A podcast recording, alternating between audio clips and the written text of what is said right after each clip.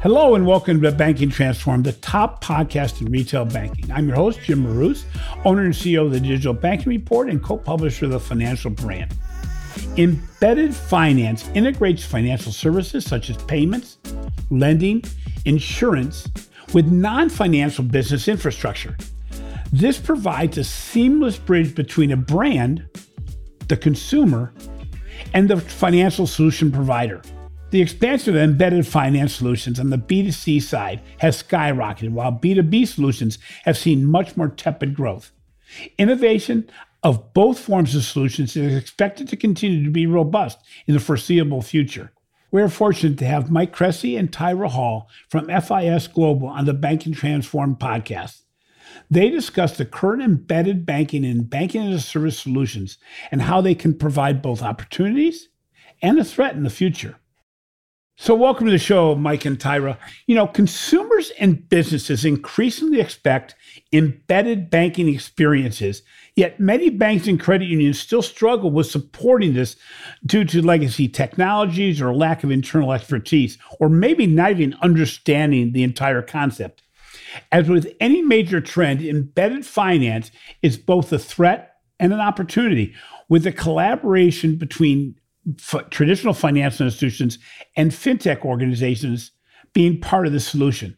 So, to start, can both of you provide a little bit of your individual perspective as to where embedded finance is today and why traditional financial institutions need to pay attention? Mike, why don't we start with you? Yeah, I really appreciate it. And, and thanks for welcoming me on the show and super happy to be here with you and with Tyra. So, first of all, embedded finance is showing up in our everyday lives, and, and we're seeing it as consumers. And essentially, what embedded finance is, right, for those that are very new to it, is it's taking a financial service or experience that historically a financial institution would have offered, and it's embedding it at the point of need for a consumer or a business in a non financial service context, which often is a, a digital front end of another application. So, as an example, just think about when you're riding with Uber, your payment is just embedded as part of your ride experience. So, as we look at that marketplace in totality, right, I've always found that consumer experiences end up informing expectations of business experiences. And so now we're seeing a trend where, starting with small businesses, as they're interacting in their various software packages or interacting in their various platforms where they're actually selling their goods and services, there's a great opportunity for financial institutions, banks, credit unions to offer opening deposit accounts, linking debit cards, getting merchant cash advances, accessing credit, all sorts of different value added services into that platform where that seller, that small business is already interacting. Similarly, there's a great opportunity for financial institutions that are offering business banking to their end customers, in particular small business customers, to transition from transactional banking, where you can pull your accounts and look at transaction views, to offering value added services, whether those are full liquidity views of your position as a small business, or whether that's the ability to send an invoice or receive a payment or any of those other dynamics in play. Tyra, what are some of your thoughts? Yeah, and Mike, I would just add to that. And again, Jim, thanks to you and the team for having us on today. Um, you think about that small business customer that Mike's talking about. I mean, that's the same customer who could be walking into a bank branch or who could be in a marketplace like an Etsy to provide their goods and services, or could be accessing it, their whole experience through a brand, right? They're walking into it to a CVS or they're walking into a Target. And so the vision with embedded finance, as Mike said, around point of need is you want to be interacting and engaging with them in each of those channels. And I think coming from a context where I've, I have a long history on the bank side, um, and we serve a myriad of those banks today, we see this as a, a, big opportunity for those banks to start to access those channels with very different economics and different ways that they distribute sort of that end customer experience.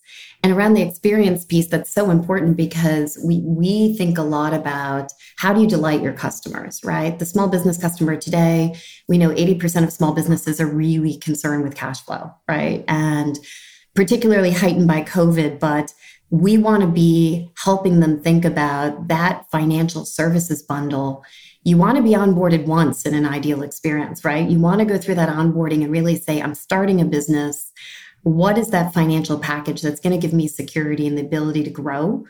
As I think through where I want to take my business. And so, so how we can access that and the various channels we start to bring that to life in are, are critically important to us. You, you know, it's interesting because embedded finance and even banking as a service, which is kind of like I'll call the flip side of the same coin, is interesting because it's it, you know it's one of these things that's really all about the customer experience.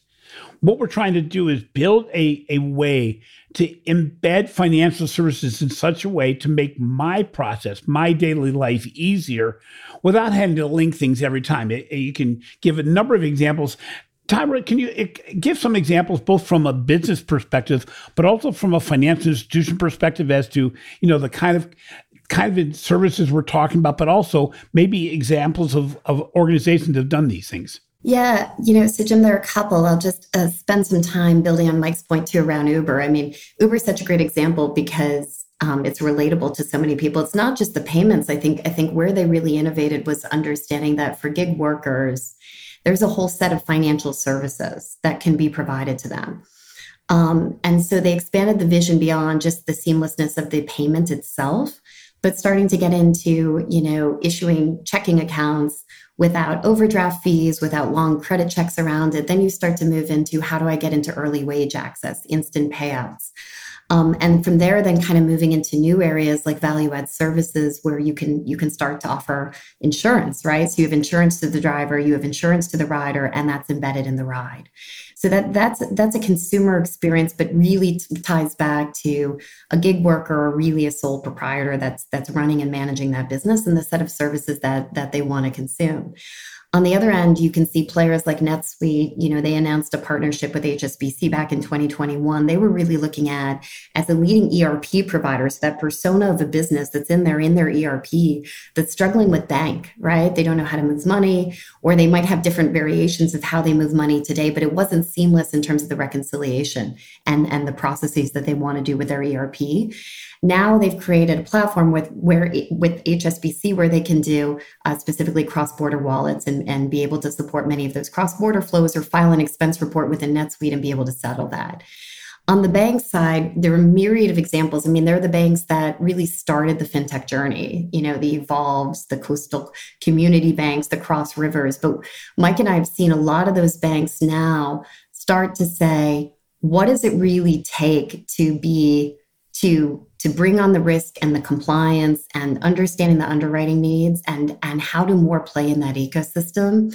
And so you know those those are the types of entities that we're starting to work with and where we're really helping them navigate that journey more broadly. Well it's interesting mike too is this is really not something that only can be done by the biggest financial institutions is it? I mean it's really something that an institution of any size can build what I'm going to call the 21st century version of, of merchant services, but also can partner with fintechs to provide services within those fintech operations as well, correct? Yeah, that, that's 100% correct. And so we're seeing a couple of trends, right, that are, that are key. And, and first is we're watching as financial institutions are embracing technologies from providers, right? And FIS is such a provider where we've enabled journeys that financial technology firms can consume from those financial institutions, like opening an account, linking a card, issuing credit. So the financial institution, regardless of size, can microservice API enable their underlying platforms through a provider like us so that those fintechs can actually consume that capability and bring those journeys out. Similarly, fintechs are able to completely ideate directly with a provider like FIS to be able to figure out what journeys they want to offer, and we can bring our banking partners to bear. Either way, it's always a partnership, right? It's financial institutions partnering with financial technology companies to, at the end of the day, make the client experience more seamless and more easy.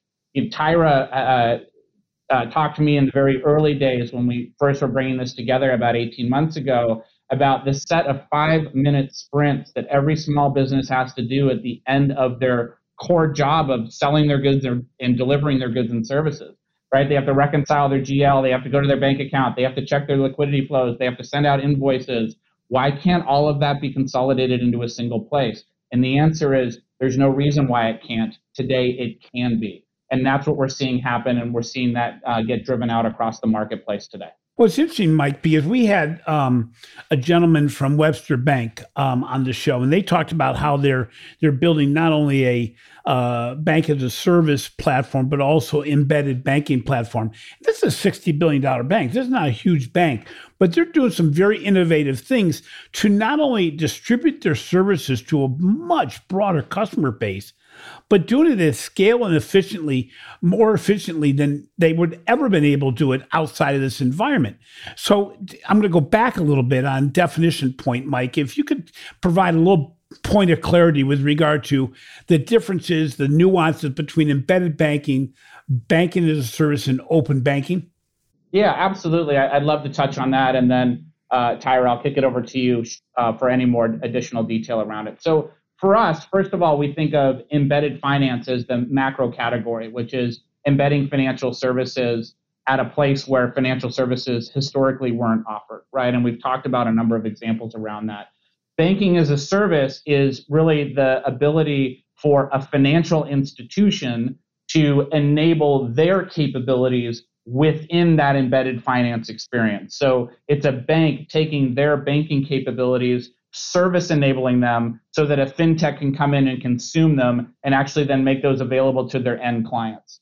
And then when I think about open banking, that's really more about the free exchange of information and the portability of account data uh, and client data from financial institution to financial institution. So, as an example, in Europe, you'll see that it's much easier for a consumer or a business to move from one bank to another with that open banking initiative and open banking platform, whereas in the US, that's still somewhat difficult, but we're certainly heading in that direction. Tyra, anything you'd add or clarify around that? I, I would just add to Mike's point. I, th- I, think, Jim, another thing is when we think about embedded finance, there's embedded banking, as you said. So there's a whole set of services that the bank's providing, right? Mike talked about the deposit account, the debit card, the issuance, the lending sheet, the lending capabilities and the balance sheet.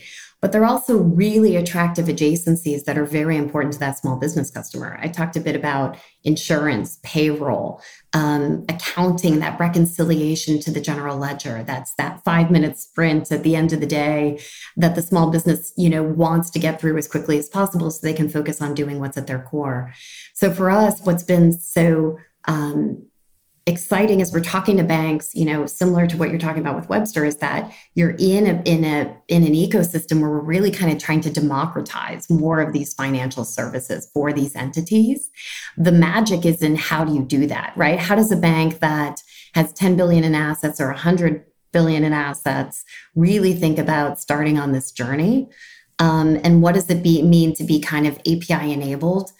Uh, within that ecosystem as well. So, so those are some of the things that that we spend a lot of time kind of trying to think through and making sure that we're offering services across that broader set, but that also marry to the data and and the key areas that the bank is most versed in to really bring that in and make it differentiated market for them. So Tyra, sticking with you for a second, what more market forces in the industry have driven this shift and, and why now? And, and did COVID play a role in this with regard to embedded banking, both in the B2B and the B2C categories? Yeah, so Jim, absolutely. I mean, that, that's a big one that Mike and, and myself and the team have looked at, right? COVID has obviously driven an enormous shift for how, in particular, small business customers are accessing new customer points. They're looking to grow revenue with their existing customers and it's forcing them online, right? So we've seen that shift in payments on the acceptance side.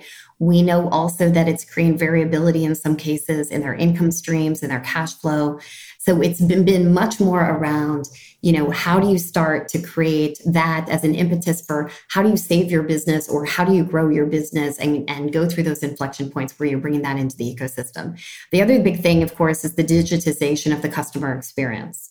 And so customers are demanding more and they want to be served differently. Um, and we know that, you know, historically, as someone who came from the bank side, you, you didn't have necessarily all of the tools at your disposal to create those kind of unique experiences if you were relying on a retail bank branch or you were reliant on that face to face interaction. So now we're in an ecosystem where that's where the fintechs and where the brands are really starting to differentiate themselves and why this becomes so compelling to, to bring it in. And then I think the third area in terms of trends is that we are seeing um, customers that are looking for a one stop shop So you don't want to have to, if you're fintech, you don't want to have to be integrating with multiple providers, right? That can be a one to two year path. You've got to, you know, get a BIN sponsor set up. You have to think about how you want to do the card issuance fees. You want to come up with a lending platform that can offer various forms of lending. Um, we really see increasingly that you want to integrate once, you want to be able to leverage onboarding one time, and then have at your disposal this broader breadth of, of financial services that Mike talked about originally within the definition of EF and start to to to create that out. So those are really some of the trends that are that are driving what we're seeing in market and a lot of the development we're doing from a product side. So so Mike, from your perspective, before embedded banking and and over the last 10 to 20 years, financial traditional financial service organizations, except for the biggest players, have really lost the payments business. I mean, I remember when merchant business and payments business was the biggest at every organization, but uh, traditional financial institutions in many ways have let that go or lost control of it. I mean, if I link a card to an Amazon account, then the traditional financial institution doesn't have access to the micro information that may talk about who I am, what I buy, and these things. But doesn't embedded banking and banking as a service now possibly bring that payment service back into the limelight and allow financial institutions to access data that they kind of lost in the experience previously? I 100% agree with that statement. And, and I go a, a couple of different directions with it. First of all, I think that there's been a proliferation of providers of different financial service products, right? And as we watch uh, this happen, both consumer users and small business users are really consuming many different platforms for many different things. I think just as Tyra was talking about a one-stop shop that bank partners and fintech partners are looking for, I think that consumers and small businesses are going to start rationalizing down the different areas that they go to manage counts, to manage payments that are coming in, and to be able to manage their overall experience around money. So I, I think we're going to continue to see that.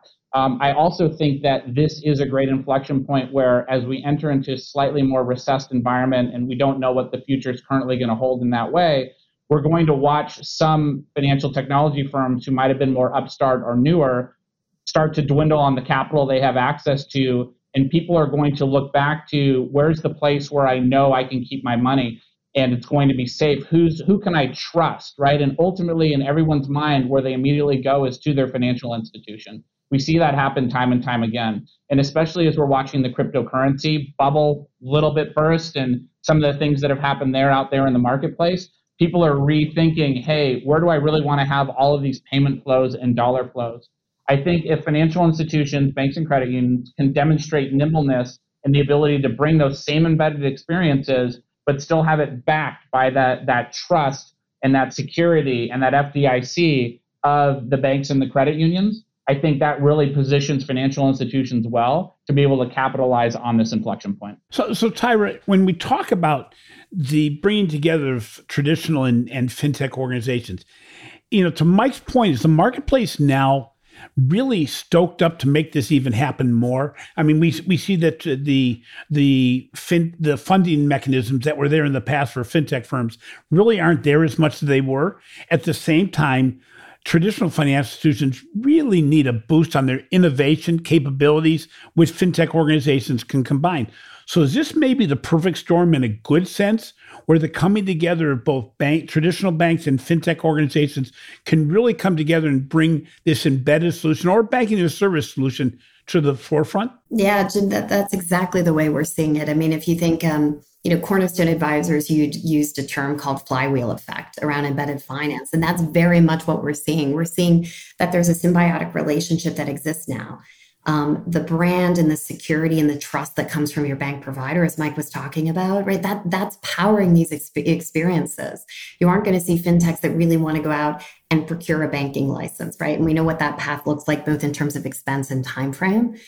Um, but I also think with with the the sort of coming down of some of the valuations, you're seeing fintechs that are saying we need good partners that are nimble. We need partners that know the space that can bring knowledge of risk, compliance, um, regulations that we might not be versed in, and help us think about how do we package that. Right? It could be an asset. It could be different sets of services that they're offering, or it's sitting in the back end as they're onboarding new clients. And so there there is a lot of opportunity for banks depending on where they feel comfortable in their risk profile. Um, the other big thing here is, as we talked about kind of the democratization of many of these banks, these banks have tremendous expertise. I mean, Mike and I spend time with banks all day that are, are deep in crypto, or they might be deep in certain verticals like property management or homeowners associations. You imagine you bring the power of that against a software platform that's serving property managers and helping them with their workflows and just managing the day to day operations of the property and collecting rent you start to marry the value of that data together when you do it seamlessly, right? With the right API connections against it. It is extremely powerful because they're each bringing one, you know, the sense of credit underwriting and risk, and the other really bringing a knowledge of what the customer interaction is day in, day out uh, the combination of that is, is, extremely, extremely powerful in markets. And so that's where I think you're going to see things really start to converge. Well, to take that a step further, Tyra, I, I, think also, and you work with financial institutions from the from the front to the back, from the side to the side. I mean, all throughout the organization as a core provider. But I think more than ever, this really puts a heightened focus on efficiencies, data transfer, and, and democratization speed and scale. I mean, if you don't have that efficiency, the the building a digital bank from the inside out, if you don't have those capabilities, you're really playing catch up in more ways than one, aren't you? Even if you want to provide an embedded banking solution, you you may not have the back office to support that, which means you really you really got to come to the to be future ready, don't you? Yeah, exactly. And I think I think, you know, as we have been on this journey with many of those banks sitting in the regional and community bank all the way up to the tier one space, that that is really what it comes down to. It's, you know, do we have an API platform that a developer can come into and start to access these sets of, of you know, embedded banking services that we want to take to market?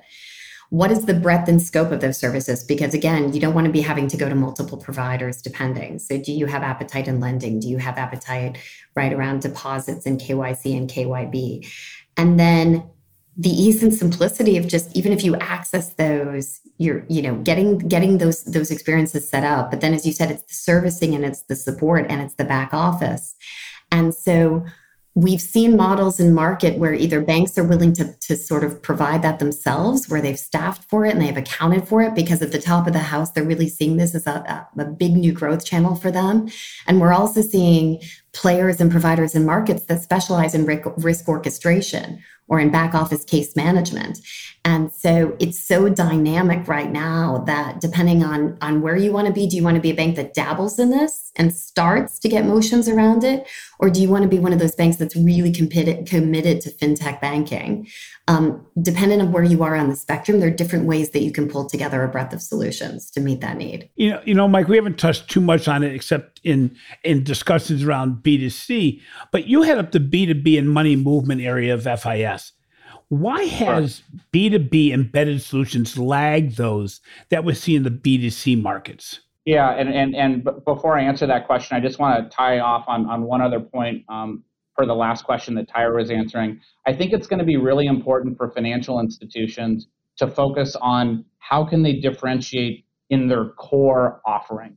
Who, who are they that differentiates them as a player? Where does, as Tyra was referring to, that vertical expertise lie or that risk management expertise lie, and then really focusing on that area of embedded finance.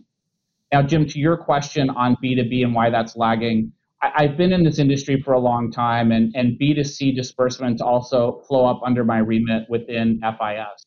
And what I would tell you is, first of all, consumer to consumer is where the innovation almost always starts.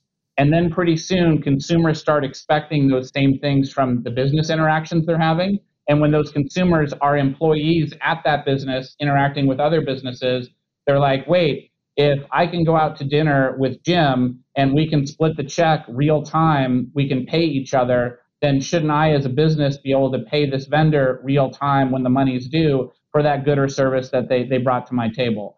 And so that consumerization, I'm watching it happen real time. So I know we're thinking, wow, this is kind of lagging, right? Where are these experiences for businesses? But real time, we're already seeing, especially with small businesses, where the consumerization generally starts first, we're starting to see a whole slew of embedded finance offerings coming into the market. and ultimately that'll get to larger and larger businesses. So I'm super excited, right? Because I think at the end of the day, the CFO of a Fortune 500 company or a Global 100 company, along with a sole proprietorship, can walk into a single interface, see all of their liquidity, see their cash flows in, their cash flows out, understand if they're going to be out of balance, get easy access to credit, be able to manage any of their insurance, any of their payroll, all through this single interface, which is embedding all of the different embedded financial experiences and all the different value added services that they need to run their business. So, Mike, same with you. You know, there still is a gap exists. I mean, we talk about how great embedded banking and even banking as a service and open banking is. And yet, a lot of traditional financial institutions, big and small, are really lagging the marketplace as far as what's needed and what's wanted to be done. What do you see as the biggest gap or the biggest hurdle that many financial institutions face? I mean, you, you probably sit down with them and they're, they're shaking their head. Yes, they, they understand everything, they agree with everything, but they don't pull the trigger. What do you think stands in the way from, from watching and doing? So I think there's a I think there's a couple of dynamics in play there. I think the first is do they have a technology stack? Have they made the investments? Are they working with a set of providers that actually make it possible for that financial institution to participate in embedded finance, banking as a service, embedded banking, open banking? Does their technology actually allow for it? And if not, the time to pivot actually was in the past, but the time to pivot is now, right? That that decision has to be made because that is where the future of financial services is going. Financial services delivered at the point of need not necessarily through the bank's pane of glass or through the branch, but absolutely at the point of need. So, so that's dynamic number one, right? Is, is do you have the technology? Dynamic number two is people are blending concepts, right? So, as an example, people are blending the concept of open banking, which is the portability of account information and data and the democratization of that, with embedded financial experiences in a, a fintech application where a single dry cleaner franchise, right, is able to get the bank account that they need and be able to accept payments and be able to order supplies and pay those bills and get cash advances. There's there's too much blending happening. What I would what I would offer to the financial institutions listening is first figure out your systems make it happen, but then after that, what is your core expertise?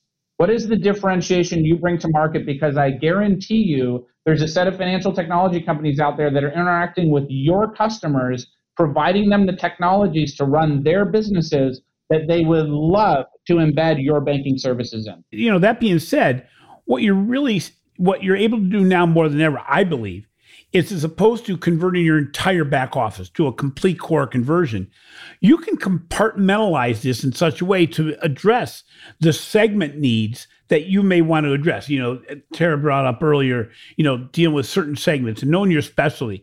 Well, what's great about the marketplace today is you can find providers, including your own company, that doesn't have to convert the entire back office. You can convert part of it so you can you can you know catch the speed you can you can still handle that first mover advantage and tyra you know from your perspective is there still any first mover advantage available to embrace both embedded banking and banking as a service yeah, Jim, I, I, very much feel that there is. I mean, what, what we've seen is again coming back to the specialization. You know, these these banks have such depth of expertise in the verticals and in the segments that they operate against. And so that's hard to replicate when you move to a different bank, even if it has global or national footprint they have different segments that they serve. And so for those banks that want to come in and say as you said like this is this is where we know underwriting incredibly well. This is where we can read the market. This is where we have additional data sources that we leverage against it.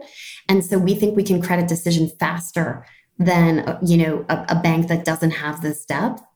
Those are the, those are kind of the vectors that that you want to push on. And and just coming back to Mike's point on on as you're thinking about this from a bank journey perspective you know we've we've seen a lot of success of even helping our banks start small. And and by that I mean you know we offer today at FIS a, a big online banking platform that we call Digital One. Within that online banking platform, we've been bringing to bear for small business customers not just their banking data and their banking transactional information and being able to do bill pay, but also being able to generate an invoice, right? So I'm on the fly from my mobile device, I can generate an invoice and then I can accept a payment.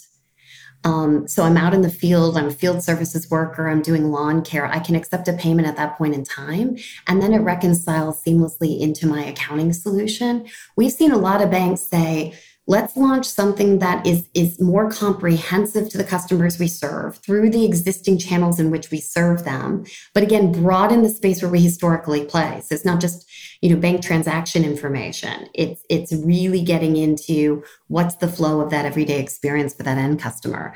And then use that as a building block to say again these are the verticals we specialize in. As you said let's cordon off a portion of our back office or our risk and underwriting department and see where we, we, we are comfortable lending. And then this really just becomes a new avenue to distribute those experiences through different channel partners, but still biased or, or sort of based on the motions that they've already been putting in market today. Well, it's really about incremental innovation. You know, it's it's and at speed. You know, we we I, I, it gets frustrating at times when I talk to traditional banks because you know I remember what it was like where we innovated maybe once a year, once every two years, and introduced something new, that big new thing, and it really wasn't all that new and it wasn't all that big. But the reality is now there's really a premium placed on the ability to innovate at speed and to be able to scale up quickly, and realizing that you you may not have that one big push, but it all works together. And, and Mike, from your perspective, you know, when you look at that first mover advantage, what is not number one? I'll ask you the same question: Is it still there, and why is it still there?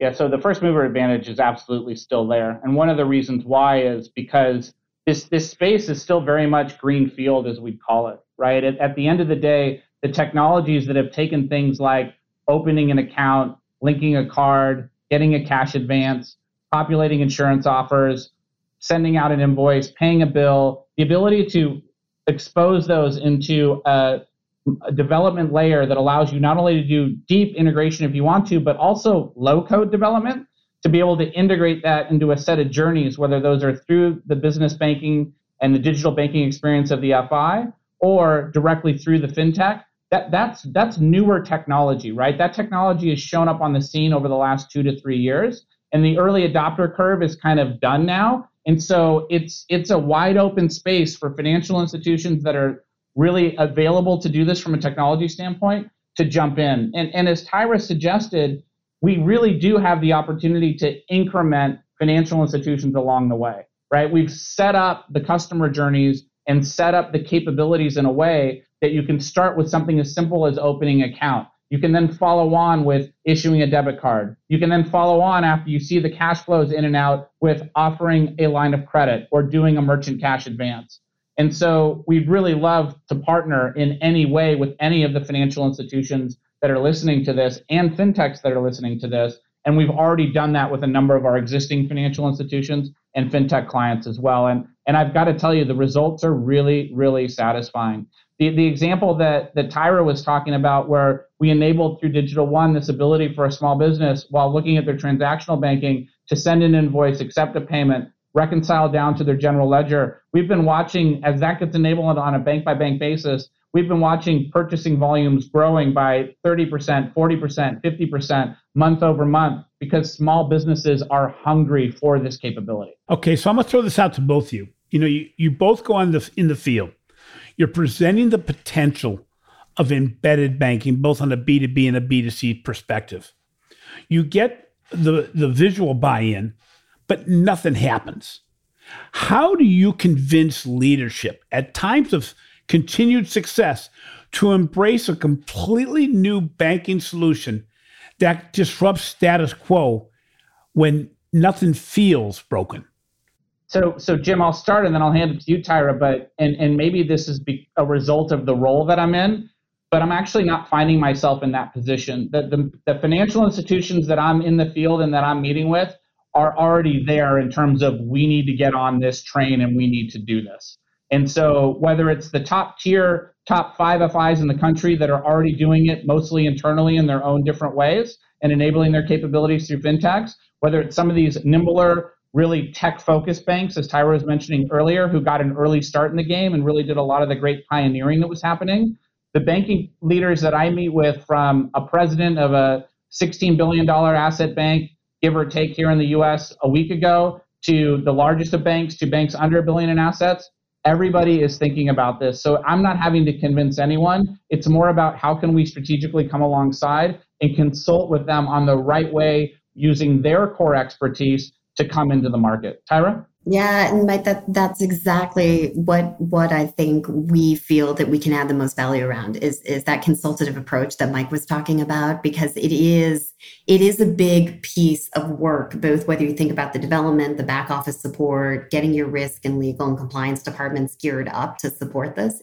It's a big amount of work. So I think Jim, some of some of the things we fall into do sometimes is you know the commitments there at the top of the house we want to get started but this can't be a three year journey because there's concern about we miss the market right we're not in there uh, right here creating those experiences at point of need so that's where starting to think about the smaller things that are more bite size right that you can do as we were talking about through in, within your your digital banking experience or focusing very hyper focused on a vertical and setting up a team of dedicated people. And it has to be cross functional, right? Because everything we're talking about works in lockstep with product, technology, legal compliance. Everyone has to have a seat at that table, but you set up a team.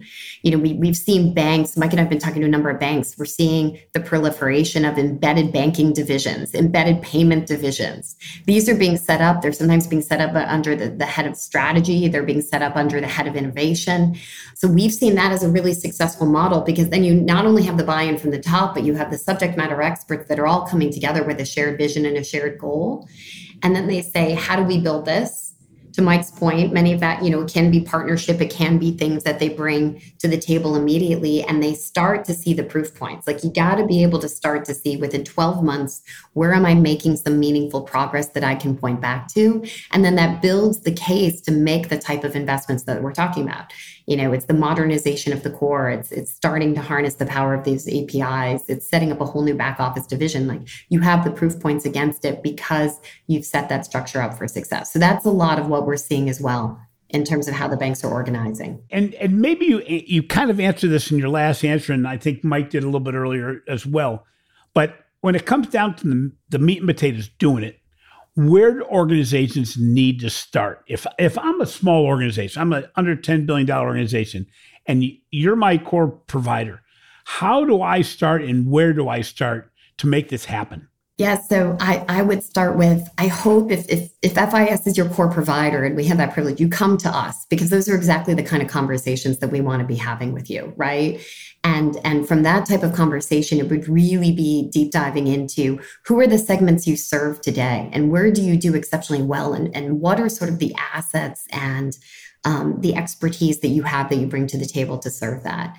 And then where do you want to grow, right? What's the vision of where the bank wants to be, whether it's bringing in new channels for distribution, new sources of interest income or non interest income? How do you sort of see that playing out?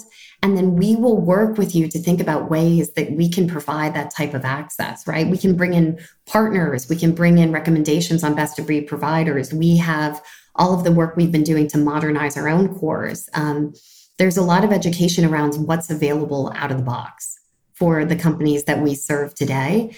And so we just want to make sure we're part of the dialogue and we're sitting at the table with you um, if we're, we're in that privileged position to be able to serve those banks. Mike, what, what would you add to that? Or even more importantly, Mike, what would you what would you say if I'm not an FIS customer? Because I know that you know the br- great thing about solution providers today is everybody is working together to get their financial institutions up to speed, even if it means you know, knocking on the door is something that is already being done by somebody else, but maybe not as well. Yeah, I think that in, in any case, if we're talking about a financial institution, I think the financial institution needs to look in the market to find out who's talking about embedded finance, who has the expertise to move forward. Ultimately, it's not really a core dependent solution. There's a lot of ways to be able to get into offering your services into fintechs. And if I think about FIS as an example, because we have such a large merchant business where we have gone to market in partnership with financial institutions and in partnership with fintechs to enable payment acceptance across more than a million merchants globally. We have those connections with those fintechs and ISVs to slot you as a financial institution into a relationship to provide embedded financial services.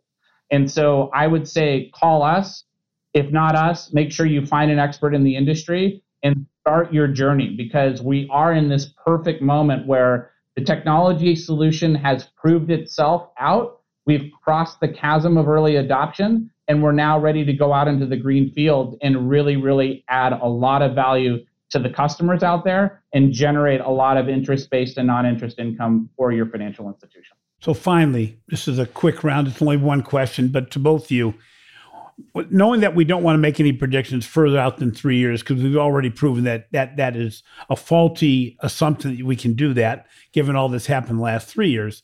Um, where do you what is going to be the biggest thing that we see in the embedded finance marketplace in the next one to three years? Mike you want to go first?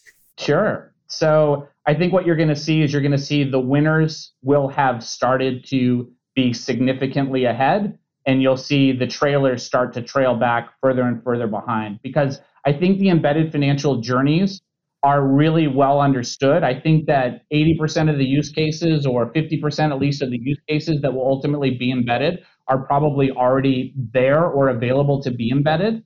And then I think you're going to see the additional use cases get embedded, but then the leaders of offering those services and empowering the entire ecosystem and bringing value to every constituent in the ecosystem are going to start to emerge out of the pack over the next three years. Tyra, what are your thoughts? And I would also add that I, th- I think you're going to see this, this movement to embedded finance platforms. So, what I mean by that is it's going to be less about individual entities, but more around a platform and ecosystem of orchestration that as you come in, whether it be via a particular persona or particular channel or particular need set, right? Small businesses come in when they start a business, when they need cash flow, when they're, you know, when their business starts to take off or they go global. There are all these kind of moments of truth for a small business customer. And I think as you start to see that come in, you're going to have platforms across embedded finance that are going to harness best of breed providers. And to Mike's point, we we just want to make sure that um, we're empowering the, the entities that we serve and the partners that we work with to be part of that and to build that platform vision alongside us. So that's that's really where I think we'll see the market going in the next few years. And I'm going to add one more. It's kind of a combination of both years, and that is that I think we're seeing a lot of what we would consider to be relatively modest sized organizations gain tremendous scale invisibly without building a branch and without adding a organic traditional customer, but in, instead building these relationships that really bring revenue in at massive amounts because of these relationships that have been built. And and it's interesting when you look back and seeing how we viewed fintech uh, just as short as three to four years ago, and how fintech's being being viewed today as a partner, how small businesses are, are partners, and how innovation is so important, and how solution providers like FIS can continually provide the needed expertise so you don't have to add a ton of resources to get there. You know, both of you, thank you so much for being on the show today. Very enlightening. The time went extraordinarily fast. And I don't know if there's right now a subject matter that's more global to financial services than embedded finance. So thank you very much for being on the show. Thanks for having us. Thank you. Appreciate it. Thank it. you so much, Jim. Thanks for listening to Banking Transformed, winner of three international awards for podcast excellence. If you enjoy what we're doing, please take 30 to 45 seconds to show some love in the form of a review. It helps us to continue to get great guests like today. Also, be sure to catch my recent articles in the financial brand and the research we're doing on the digital banking report. This has been a production of Evergreen Podcast. A special thank you to our producer, Leah Haslich, audio engineer, Sean Rule-Hoffman, and video producer, Will Pritz. I'm your host, Jim Marous.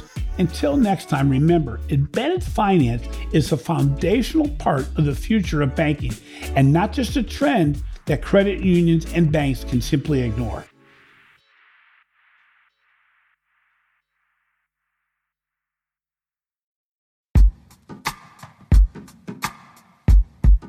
The Jim Stroud podcast explores the discoveries and trends forming the future of our lives. Brain to brain communication, robot bosses, microchip implants for workers, and artificial intelligence replacing human workers are all happening now.